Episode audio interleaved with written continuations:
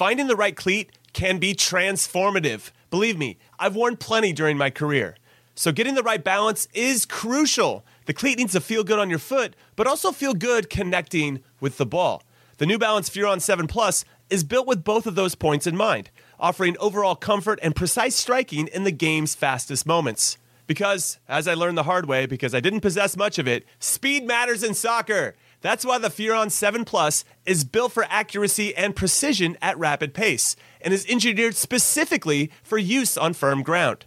Why is this the ideal cleat, I hear you ask? Well, not to get too scientific, but the Furon 7 Plus offers a lightweight yet supportive hypo knit with mesh lining upper construction and is paired with offset lacing for a truer strike of the ball, which is a long way of me saying that your game will immediately get better when these are on your feet. Learn more and purchase the Furon at newbalance.com. Hey, it's Lisa Carlin from Attacking Third to tell you about the all new Hyundai 2024 Santa Fe. It's equipped with everything you need to break free from the dull work week and embark on an adventurous weekend. The Hyundai Santa Fe features available all wheel drive, standard third row seating, plus available dual wireless charging pads, ensuring that you can take on any adventure. It's ski season, and with the all new Hyundai 2024 Santa Fe, I can easily load the car with all my gear plus my friends in the third row and make it right to the base of the slopes with all wheel drive. Learn more about the all new Hyundai Santa Fe at HyundaiUSA.com. Call 562 314 4603 for complete details.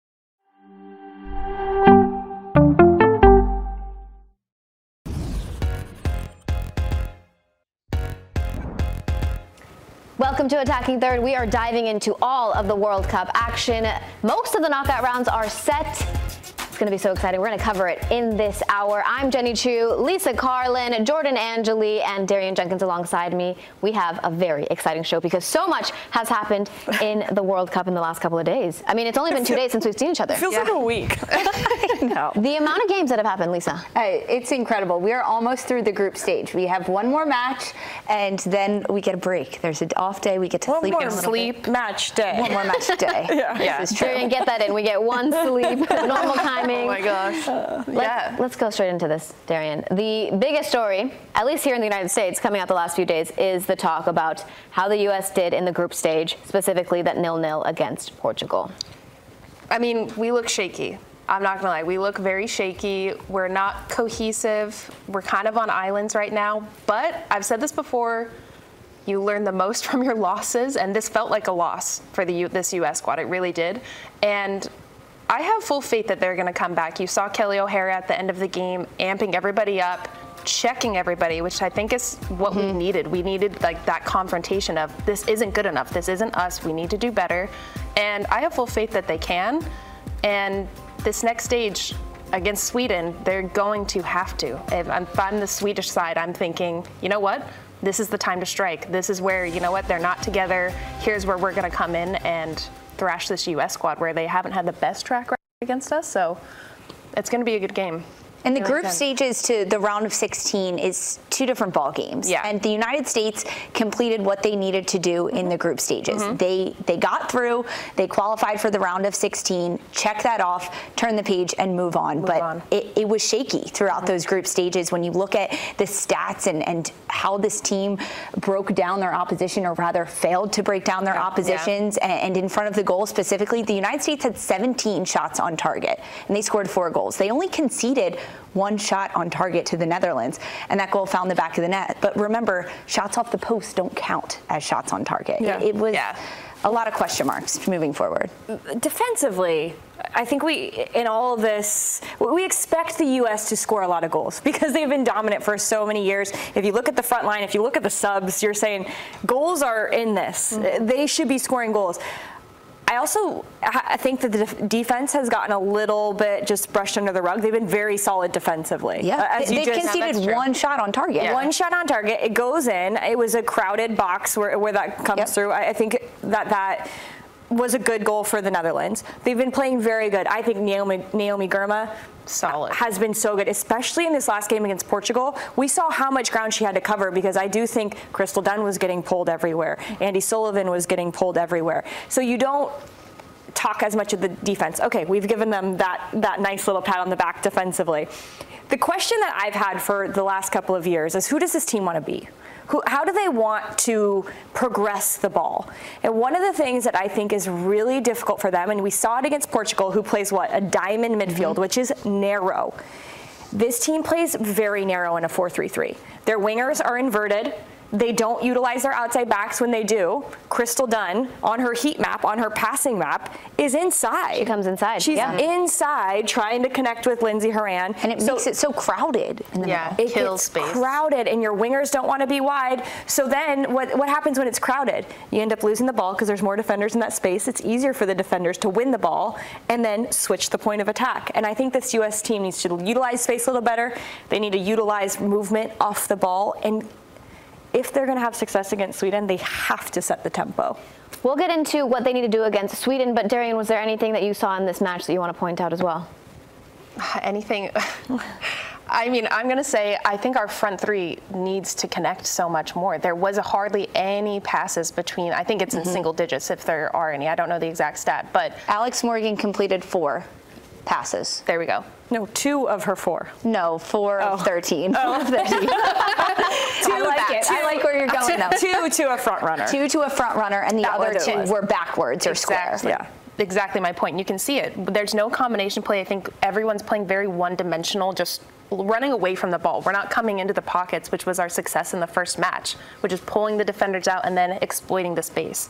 So that's something that really needs to get better in this next match. Just all around cohesiveness. Yeah, it was to so not disjointed. be so predictable. Very disjointed. Very predictable. But when we talk about that disjointed aspect, Lisa, that leads me to you. Lynn Williams is passes we have a we have a graphic with those passes. Can you talk me through what this means? Yeah, so this is a very interesting graphic we see here. Lynn Williams is on the right, and it shows her passing patterns. Most of them square and back to the left center back and the right center back. Typically, as a right forward, you want those passes forward. You want to be combining with your front runners, perhaps the attacking center mid as well. And that was not at all happening with Lynn Williams in this. You know what I like about this though? Is you what, what do you want from Lynn Williams? You want to get her isolated. Mm-hmm. You want there to be space around her. And she is in an isolation there. Look at all the numbers for the US on the left side of the ball. That was Crystal Dunn, that's Lindsey Horan, everyone over there, Sophia Smith. These are their average positions. Average, yeah. Mm-hmm. But for Lynn Williams, I would have liked to see so many more of those passes. Yeah, they could go backwards, but can she move 15, 20 yards mm-hmm. down the field? There were barely any times that the U.S. just switched the point of attack and put it in the space and beyond Portugal's back line and said, go for it, Lynn. At least that would have been some kind of isolation that Lynn Williams could have ran onto mm-hmm. and utilized. One of her best assets is yeah. the speed that she has, the tenacity she has in attacking a defensive player, running back to their goal, saying, "Oh my goodness, Lynn Williams yes. is chasing me down," and, and getting defenders off balance, running at them, forcing them to ch- open up their hips and change their hip positioning. Mm-hmm. And as a defender, it's incredibly hard to defend when Lynn Williams is running at you like that. Yeah, she didn't do that at all we're not playing to our strengths.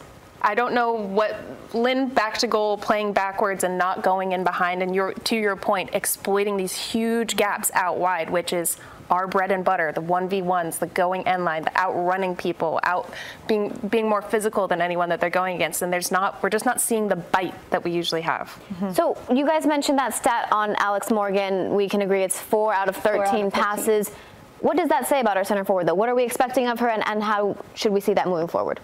I think you're expecting more from Alex Morgan. Her game has changed over the last couple of years in in the style of play that she needs and is asked of her on this team. Typically, she was getting in behind, running over the back line, and getting on the end of long balls. Now we've seen her have a lot of success dropping into the midfield, being a target forward, and being able to lay the ball off to her teammates. Mm-hmm. But the fact that she couldn't find the ball and she couldn't connect her passes means that we weren't ever progressing the ball forward as the United yeah. States and getting it to her even if she was open or if she was trying to find those pockets to then combine with her either outside wingers or Lindsey Horan, Rose Lavelle, the, the center midfielders that should have been opening up and creating angles for her underneath mm-hmm. of her.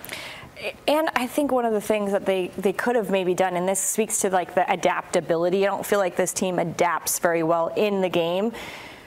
Sophia Smith was getting double teamed on the left side. They were they were shifting over. They were not allowing her to get the ball. I would have brought her into the middle of the field, and I think they did at times. And we saw Alex Morgan get to the end line a couple of times, but the front three didn't really have much rotation between the three of them, and all three of them can play in the center, and all three of them can play on in the channel. So I think that maybe even that, you know, just having a little bit of what's the game presenting to you? Mm-hmm. Can you be adaptable in the moment to say, oh, they're, they're, double teaming me. I'm going to go into the middle, see if they still double team me here in the middle, pull players centrally, and now we can have maybe some more isolations out wide. But that is not a new issue for the no, United States teams. This has been a problem that we've seen over the last 18 months with this squad, yeah, and, and that they cannot adapt and read the game and make adjustments on the fly.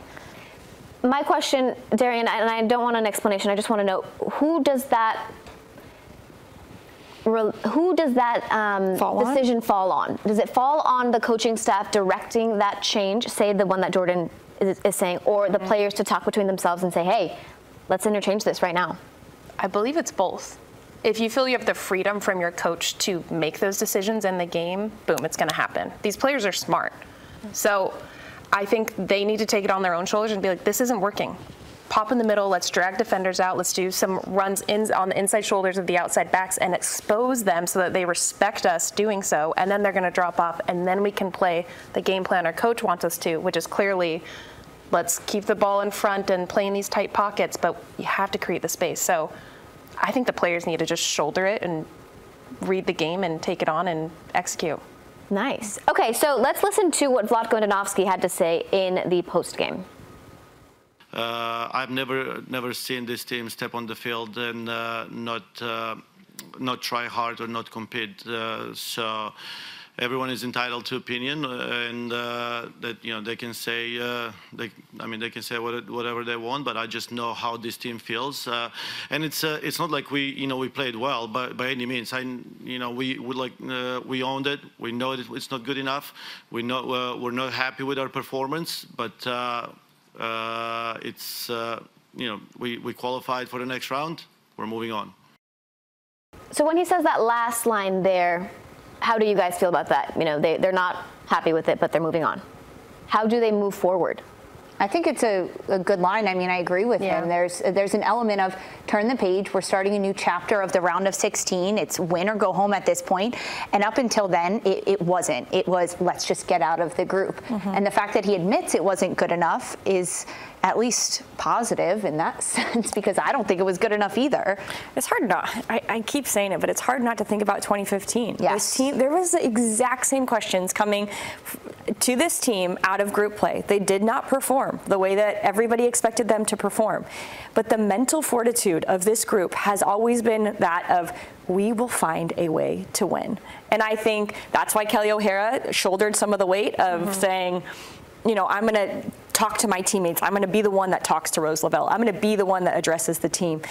And they have people in there who have been in this exact same spot and they won a World Cup four games later. So I think that that really helps them right now. But it's a, it's a tall task right now. They're going to have to really figure out a way to mentally get through this. We do have to say no Rose Lavelle in that match against Sweden. Loss. Massive loss. Darian, I just want to get your last thoughts on that upcoming game. I mean, that's something that all of us have our eyes on. Do we see the U.S. putting it together, figuring it out, and, and getting through? I think so. We just need to put all of these elements together. I'm still going to ride with Ertz in the six. I yes. still want to see I her there. I wanted you to get that in. I do. I really do. And I think DeMelo is going to come in and play in that 10 pocket. Or, you know, I would like yeah. to see Ashley there too. I think it would be fun to see her there and get that she has the dribbling prowess that Rose has, um, and she can distribute the ball well. But I think that's going to be a big big pocket for us. And drawing those parallels to 2015, it was Lauren Cheney also received double yellow cards, and yep. she was going to be out for the first round of 16, and it opened up this brand new game plan for the mm-hmm. United States. So it's not, it, it, opens up different things. We're ready for, we're ready for we're the ready. tweaks, Jenny. Uh, you guys are hopeful. I I like it. All I want to say is I don't. I still don't understand why Alana Cook has not stepped on this field. If we do see that six situation, but on the other side of this break, we're going to be chatting all the other incredible results in this Women's World Cup. So you guys are not going to want to go anywhere, as we see lots of action has happened in the last couple of days. This episode is brought to you by Progressive Insurance. Whether you love true crime or comedy, celebrity interviews or news you call the shots on what's in your podcast queue. And guess what? Now you can call them on your auto insurance too with the Name Your Price tool from Progressive. It works just the way it sounds. You tell Progressive how much you want to pay for car insurance, and they'll show you coverage options that fit your budget. Get your quote today at progressive.com to join the over 28 million drivers who trust Progressive. Progressive Casualty Insurance Company and Affiliates. Price and coverage match limited by state law. All right, we said we were going to talk about all this World Cup action the last couple of days. Let's start with Tuesday. Portugal and the United States, that nil nil that we talked about in the A block. Netherlands beating Vietnam 7 to nil. Insane. In Group D, China lost to England 1 to 6. Six goals from England, guys. Incredible. Uh, Denmark and Haiti. Denmark beating Haiti 2 0. And on Wednesday, Sweden beat Argentina 2 0. South Africa barely beating Italy in the last minute 3 2. An absolutely incredible match this morning. In Group F, Jamaica nil nil to Brazil, and then nine goals in the match between Panama and France. Absolutely incredible. We're going to get into all of it, but let's go ahead and start right now with Group F because Jamaica and France are both advancing from Group F. We have to talk about Jamaica advancing because we were live in show counting down the seconds to see whether Jamaica would move on and morning footy, Jordan. And they advance over Brazil because of that nil-nil. But Lorne Donaldson's celebrations, I mean, Bunny Shaw after them, everything. Look at a, this. This is a this is a cartwheel. It was a cartwheel. I love that Lorne Donaldson said that he would do it if they um, advance. Well, they advanced, and he is a man true to his word. These are the kinds of scenes that we love to see. That this is what the World Cup's all about. This is a country that has advanced so much in what they've been able to do over the last five years. I think about them qualifying for 2019, then getting their first appearance in the World Cup. And now, not only that, they get their first win, their first goal, their first advancement out of the group stage. You could see what it means to them. It was just scenes. Like you wanted to be at that game there's so much talk about this team, but defensively, they had the right plan today, Lisa. Yeah, they did. Jamaica had the right plan throughout the entirety of this World Cup, and it was defense, defense, defense. It started in their first group stage match against France, getting that nil-nil draw, set them up for success, and they did it again today, this morning against Brazil. And Lorne Donaldson, the head coach for Jamaica, saying, "We've never had this much fun." And and when you have the mindset of nothing is impossible with this team, and you could feel it mm-hmm. when yeah. Jamaica was was playing this morning against Brazil, that they were putting their body on the line defensively. They were making sure that it was difficult for Brazil and Marta to find pockets and pass the ball around. And Jamaica did what they needed to do get a shutout, get one point, and advance to the round of 16. History is made. Oh, I've got chills as you're talking about it. It's you you're right. You want to be a part of the celebrations. It's such an infectious thing to watch this team celebrate, and you can just feel the joy emanating from them, even though we're literally on the other Across side the of world. the world. um, but it's a testament to these players that have done so much more with so much less. And imagine if they had the proper investment and everything going into this tournament, how amazing they're amazing now, but yeah.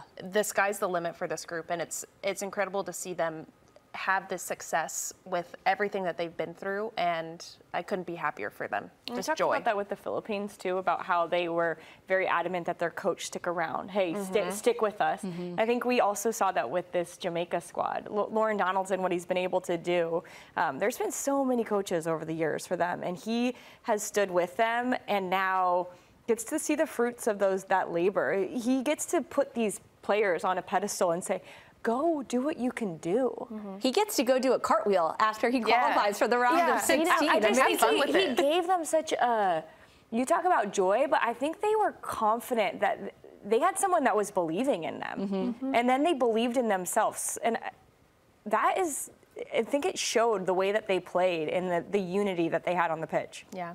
We remember that Bunny Shaw returned for this match, but you know, you talk about Lorne Donaldson. We talked about it on Morning Footy as well, and how much he's invested into the women's game. You had played under him. Sophia Smith had played Mal Swanson, and a bunch of players that we know very well um, as being very strong technical players and, and all of that. But I think the biggest thing is that this is a team that was fighting with their federation coming into this, and look at what they just proved. Yeah. I mean, this is the first time that a Caribbean country has made it into the knockout rounds.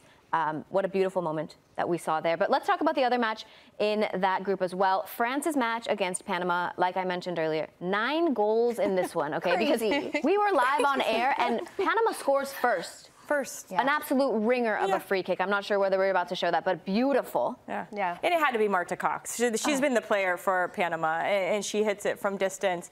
And this from the next Oh, my. angle. Look at the, The movement Oh, wow. on the ball. I- I- it's beautiful. they put France under pressure. And it was the opening two minutes Yep. of this game in which Panama does it. It becomes the fastest World Cup goal of this World Cup. And they continue to put pressure on. But I, I think the response from France Yeah. was so impressive because they immediately turned the game around. Uh, they didn't want to go down this way. They, they were putting pressure on, and it was relentless for France. And that's why they were able to come back. And Diani getting a, a few goals before halftime. And Yeah. I mean, nine goals throughout this game. And all in different ways too. It showed how dynamic they are, and they switched their starting lineup a lot. This wasn't all of their biggest Mm-hmm. heavy hitters coming into this match, and they still were able to put in six. As a forward, it's so important too to be able to see the ball go in the back of the net.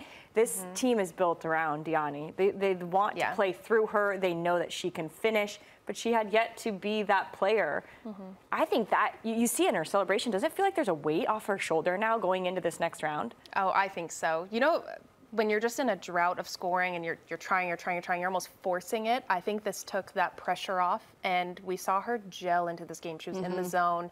She distributes the ball well. She crosses. She finishes with a bunch of different textures and parts of her body, and she's just an impressive player. I think going into the knockout stages is huge for her to get these goals. Diani was everywhere on the pitch for France. She was always an option for her teammates. She was ready to receive it and attack it. She played with a lot of freedom.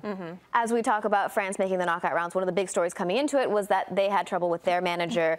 That person then gets removed, and um, the Saudi Arabia coach, who was in the Men's World Cup, then takes over for this and this French team. So happy to see them moving forward. Let's move on to Group G, where Sweden got all nine points from their three matches. South Africa with four points. They also advanced. Those celebrations were absolutely incredible this morning. Uh, Italy three points. Argentina, one point. Both of them are out of the tournament. Uh, when we talk about that, South Africa and Nigeria both getting out of their group. Two African teams making it out of the group into the knockout rounds for the first time ever. Absolutely beautiful. South Africa is ranked 54. That is the lowest ranked nation to ever make it to the round of 16 in the World Cup. There is so much history being broken, and you can see it in these players' celebrations how much they wanted it, how happy they are that they've made it this far. And it comes in incredible fashion. Three goals against Italy. Uh, they took care of business um, with this stoppage time game winning goal in the final waning minutes of the game. They closed the door. It's not even the goal, it's the pass that leads to the goal. Yeah. The unselfishness in moments where everything's on the line to know that Kgatlana was the player to actually pass it to, not to take the shot from a, a bad angle. I I do feel like this team, the South African team, as well as Nigeria, they have shown that in transition moments, they are very difficult to handle. Look at the pass here.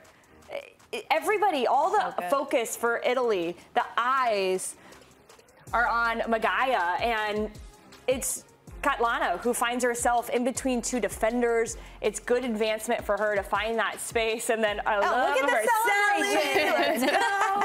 Let's go. There's just this is why we knew that this tournament with 32 teams was going to be amazing because there's so much talent in the world, and we get to see it full on display. We get to see upsets. That's what we want from a World Cup. Yeah. And uh, you get to see some of these teams get to do what they've never been able to do before.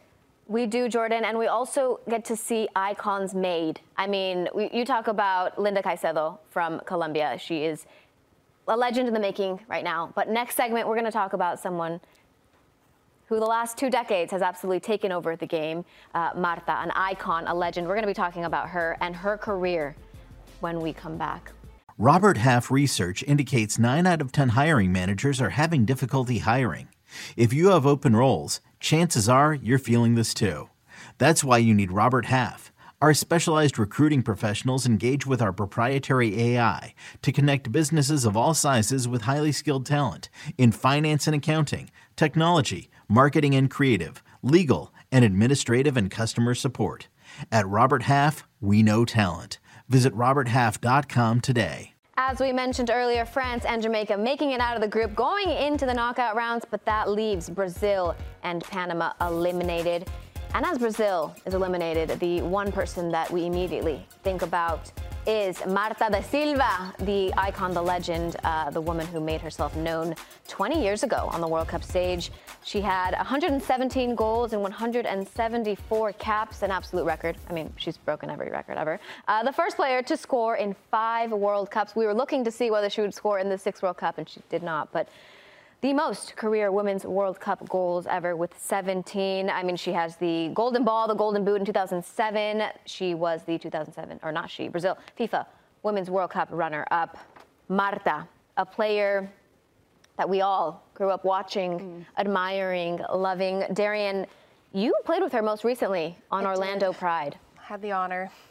I you did. Had the honor. Yes. Um, no, actually, one of my favorite memories. I was. You guys got me really thinking now when I first joined the Pride, I was number 11, she was number 10, and I was like, oh my God, our lockers oh are next to each other. Whoa. And I remember being so nervous, and it was the first day we were going to like fitness testing, I think. We're doing this at like a 1K. And she was like, and started to teach me a dance. Like she was just playing music and was showing me how to dance, like without us even really talking that much. And then she went out, killed the fitness test. We came back in, we were dead, and she's still dancing, mm-hmm. just vibing. And that's a testament to how fun she is and how much joy she brings. Um, and she also came in first on the fitness test, I have to say. Like, as fittest player I've ever played with, and I was like, if I was your age, I would not be running fitness tests. If I was Marta, no chance would you see me doing these. Um, but no, she's a joy to be around and to play with, and I'm honored that I got to end my career playing with her and learning from her. Even though she was injured for most of it, she was always the person after our wins or our losses that was around corralling people giving advice, getting us pumped up for the next match. And yeah, I'm, I'm honored. It's the GOAT. What a cool experience. Mm-hmm. And just looking at her stats and thinking about her, she scored in more than half of the games that she played in. You know, her goals per game average is wild. But I, I think when I think of Marta, I'm just going to I don't know if I'll remember the goals as much as the anticipation of when she got on the ball. Mm. Every time the ball was going towards her, you're just like, what is she gonna do this mm-hmm. time? Because she had so many tricks in her bag that she could pull off. I was not on her team, but in WPS, I played against her. She was playing for FC Gold Pride, and I was with the Boston Breakers. And we played the Pride in um, the the Bay, and so my parents came out because it was close to them in Colorado, and I went to school in the Bay Area. And I got I started that game, and they, I have a, a, photo that I will forever cherish of me defending Marta. I, Did she? I, it was a good moment. It was a good moment where you never know what's going to happen after that, and we'll just keep it at that. I, am sure she megged me. I'm sure she megged me. I'm sure I fouled her. I, you know, all the things. But uh, the, the fact that you know, for me, as a player, I got to play against the best mm-hmm. player to play. And she she carried the torch for so many yeah. and for so long. I think it's difficult that she didn't get a World Cup. You know, yeah. we, we see Messi just a few months ago getting a World Cup and getting to add that to what he did in his career. It would have been cool to see her at least just have another go at it. You know, like get out of the group. And that's why this game earlier was so difficult because for her. You were kind of like, come yes. on, look, can yeah. we just do it for Marta? I was heartbroken for Marta. She got the start in this last match for her, her Which last cool. World Cup game that she was going to play. And the torch that she has carried for so long, she talked about post game how she's handing that off and how she is handing it down to her teammates and it, the class, the humility of Marta in those moments when she could have been really sad for mm-hmm. her team, for her nation, for herself. And instead, she is happy for Jamaica, talking to Bunny Shaw post game about how impressed she was with the fight tears. of the Jamaican side and, and the fact that she had been cheering them on since they made it in 19 to the World Cup and the fight that they had coming into this World Cup in 2023 and how much, how proud she was of them and the fact that she was now handing over that torch. Mm-hmm. Let's listen in to that um, audio from Marta yesterday, or today. As nossas próprias referências. Isso, nada, isso não teria acontecido se a gente tivesse parado nos primeiros obstáculos. Então, é uma persistência contínua é, que não começou só comigo, mas começou com muita gente lá atrás, mas que a gente tem muito orgulho. E a gente pede muito para que, que a nossa geração continue a fazer isso, continue a inspirar cada, cada vez mais meninas, meninos, não, não importa a idade. I love that. Yeah, and, and you know, Lisa, you mentioned emotional watching Marta say goodbye to the game. This is not the first time. I mean, last World Cup, um, she had the massive quote speaking to the media saying, um, cry now so you can smile in the end. And I rehearsed that whole speech to say it in a hit I did at the time because it was so emotional and she was speaking to everyone and we thought that was the end of Marta. And for this to be actually the end of the international career for her. After an ACL. After to come back from an ACL. So late in your career. It's been 20 years of, of her dominance. That, you know, we talk about that torch, Lisa. This woman paved the way for so many, and she always talks about Brazil and growing the game in Brazil and other women playing in Brazil and how much that has meant to her.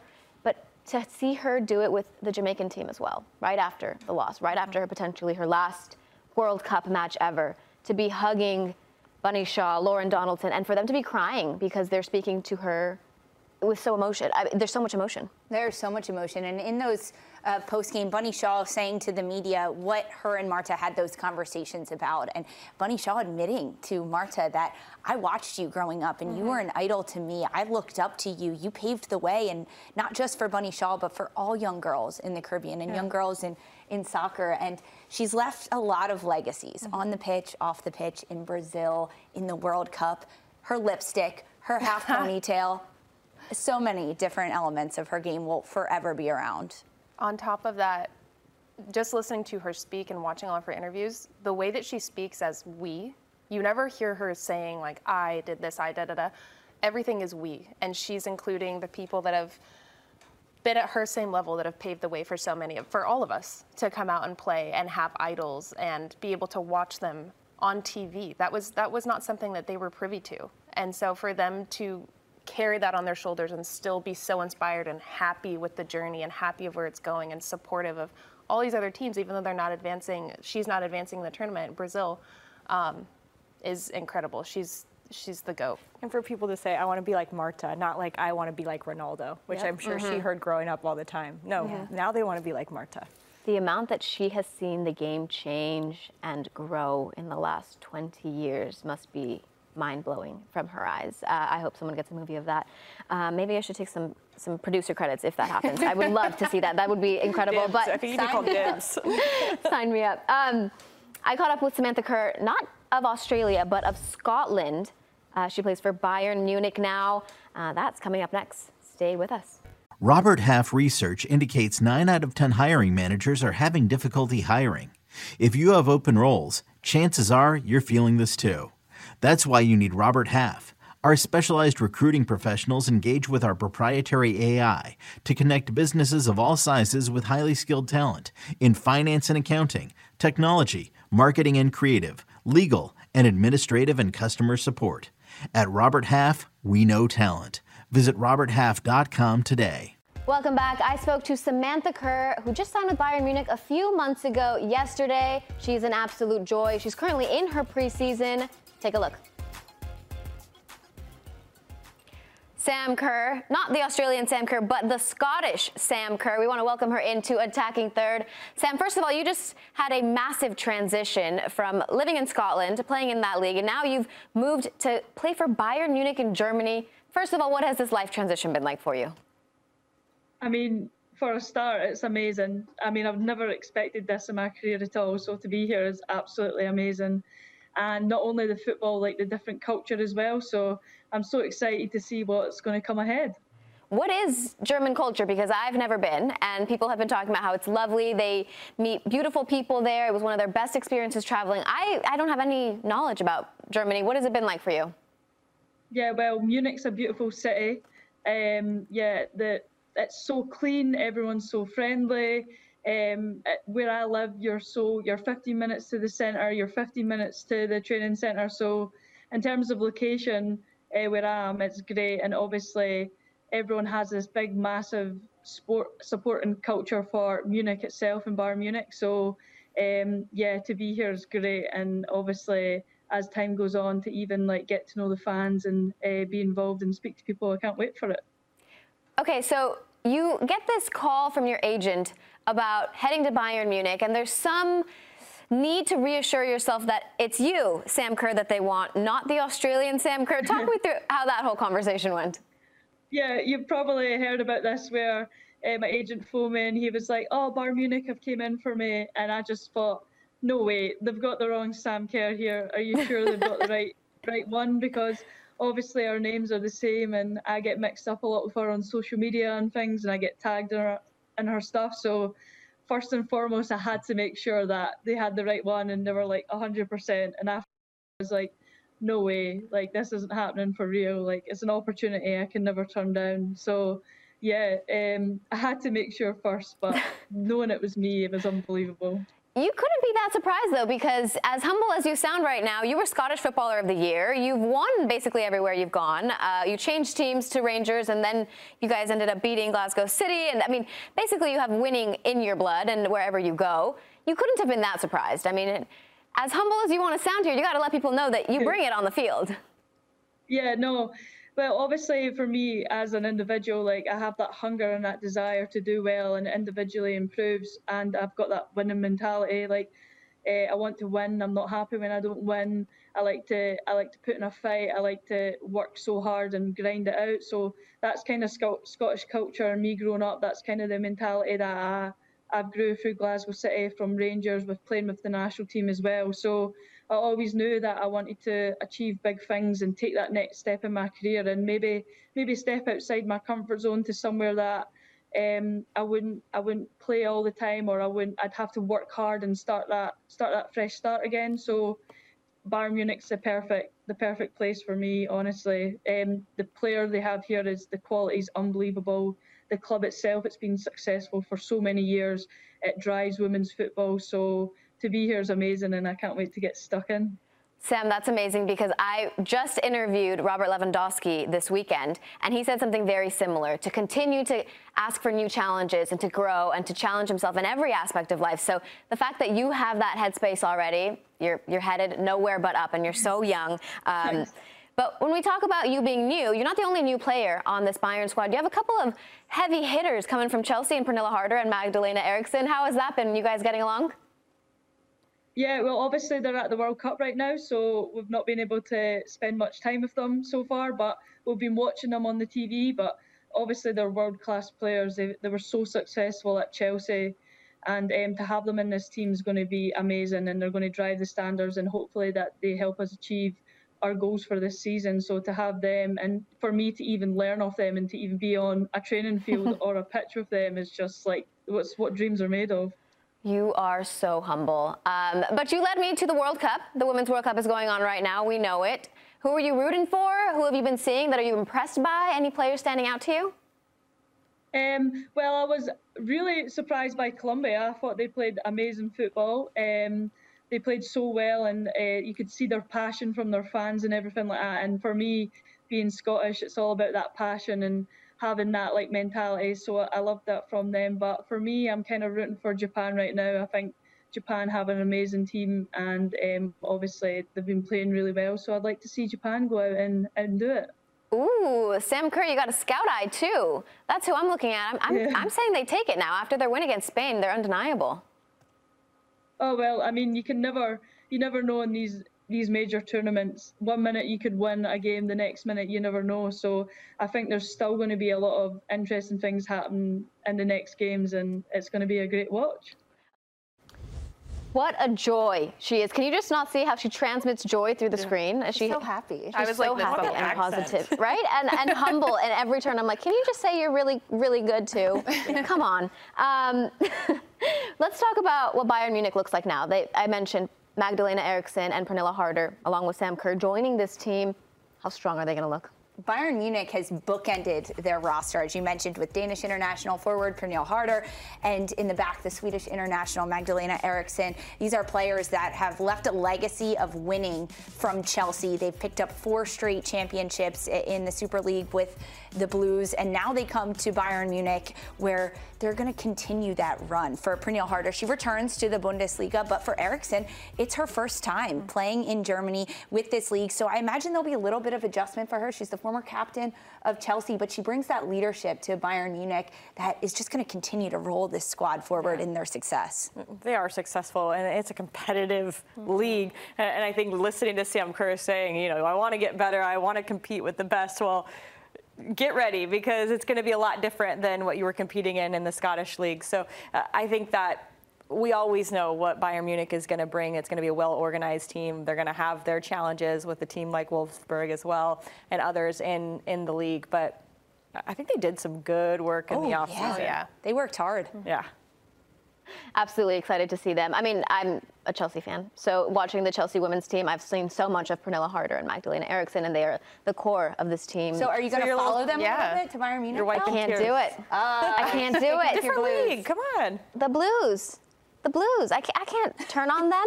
I can't turn on them ever. We'll hold get it you a against you. jersey. We'll get you a kit for You know what? I, I have a Bayern kit. It's okay. Um, I'll wear it. I'll wear it in honor of them. Um, but when we come back, we're going to have CBS reporter Sandra Herrera covering all of the World Cup action that we've already been talking about. It's going to be great.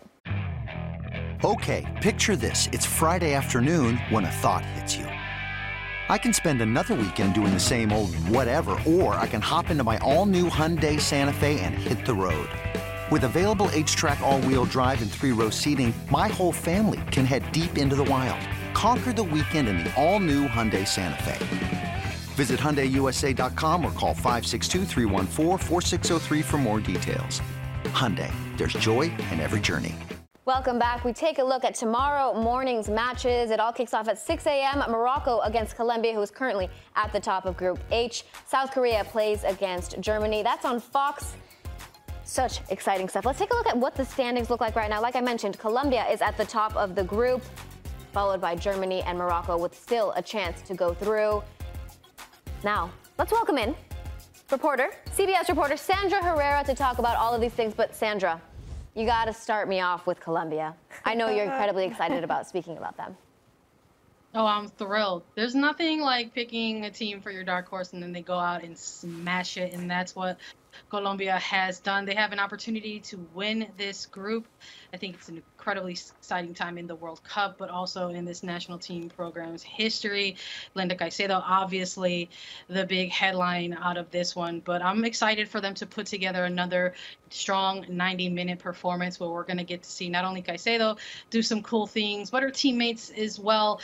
And I am not going to be surprised if we see some of the players who step up. There are also players who play uh, in clubs in Spain, just like Caicedo. But we've also got uh, Manuela Vanegas, Mayra Ramirez, Leicy Santos as well as a player that I want to see step up a little bit in the final match against Morocco. Is this going to be the the game where maybe they deliver the multi-goal scoreline? Mm-hmm. I hope so. Sandra, I like that you're bragging about your dark horse Yeah, pick. You you go on should. with your bad self there. Keep going should. with it. You mentioned Linda Caicedo. This is a, a tournament that has put her on the map. What does this World Cup future, how does it set up the future for a player like that? It's limitless honestly i think what we're all getting the honor to, to bear witness to is something very very special.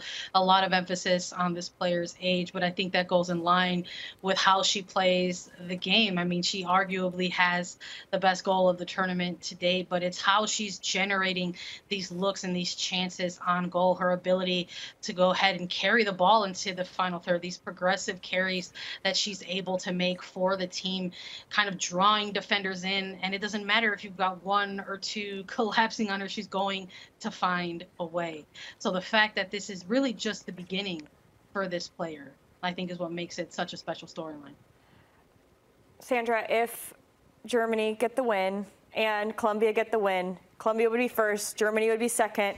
That would set up Germany playing France in the next round. Insane. Do you have thoughts about that? How, how is that going to be the this next round coming out? I, I feel like that is a game to watch.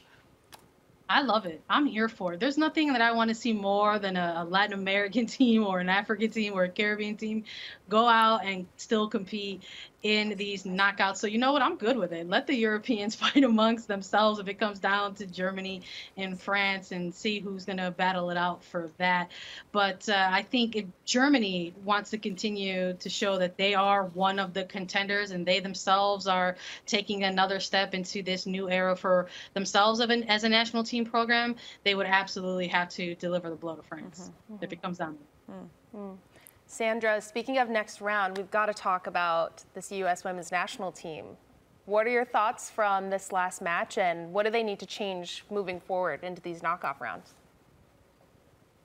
Oh gosh, this is such a back and forth. You know, for me, when it comes to what we've seen so far and what we've wanted to see in terms of uh, adjustments for this team moving forward, and I think we wanted to see some more player rotation in this group stage, and now we find this team heading into the knockout rounds, and there's that layer of concern maybe that if tampering with things might get worse. But I think at this point, if we see a team that had built over the course of the group stage and is somehow scoring less goals than they did when they started, I think you have to have that little bit of a shakeup. I think that is what's missing from this World Cup for this team, and it's going to come by way of a forced adjustment. They're not going to have Rose Lavelle to have available in this midfield. So what are they going to do? It plays tricks on me a little bit because I'm such yeah. a fan of what we've seen between Girma and Ertz on the back line. Do you break that up to push Ertz higher and bring in Cook, who unfortunately I think has become a bit of an afterthought for this coaching staff after we've seen two years yeah. of such a starting caliber type of center back from them. So I think it's a it's a mix of things. I'm I'm grateful for the the forced adjust, adjustment uh, scenario that's in play here because it's going to make this coaching staff have to make some hard dis- decisions that maybe they were a little bit too timid with to begin with. Sandra, I know it's not your job to make these decisions. It does lie on those coaches, and it's a difficult decision, but I want to know what you would do with the front line. I want to see Lynn Williams get another start. I think we saw a lot of good things there to begin with, but in bringing in fresh legs and Lynn Williams, I think you also saw some of that uh, heavy minute load on the legs of Morgan, on the legs of Smith, and for all of the attempts to try and be a cohesive unit, get dynamic looks in front of goal, you saw someone kind of falling behind just a step or two. So I want to see Lynn Williams get another start, and I would like to see Trinity Rodman get one as well, since she got a little bit of a rest in that final group stage. Sandra, we sadly said goodbye to the international game of a legend, Marta, today, this morning, as Brazil bowed out of the World Cup. You, you put a tweet out there. You're in your feelings about this Latin American legend. Let us in a little bit. How, yeah. how are you feeling? What are your thoughts on Marta? Oh, just letting everyone know that you're my number one follower on Twitter, Lisa. That's great. I brought my tissue because I just this is how I've been feeling all day. Uh, it, I think there's no better way to to measure the legacy of Marta by the scenes that we're witnessing in this World Cup. Yes, it's the last one, and, and we didn't want to see this player make her exit uh, the way it happens in a group stage. But something feels a little bit cathartic in that it's Jamaica who's going to mm-hmm. and and gives that final farewell to Marta. You see Bunny Shaw, you see Cheyna Matthews rushing to Marta to congratulate and thank her for her impact because she has had such an uh, an inspirational legacy that she's leaving behind. Absolutely something that's impacted the globe and us as uh, content creators and media as well, inspiring us to cover the game that we want to cover it with dedication, with compassion, with undeniable joy. Mm. Oh, thank you so much, Sandra. I think that was a beautiful way to say goodbye to today's show because you know we all wanted to to give our tribute to to Marta, the beautiful impact that she has had on this game. Sandra, again, thank you for joining us. Thanks. Ladies, so much more action between now and we see each other next. The knockout rounds will be set for sure. There, there's so much. Yeah, yeah, I'm excited to see who, who makes it through in that final yep. group. All right, thank you guys so much for joining us. We'll see you Friday.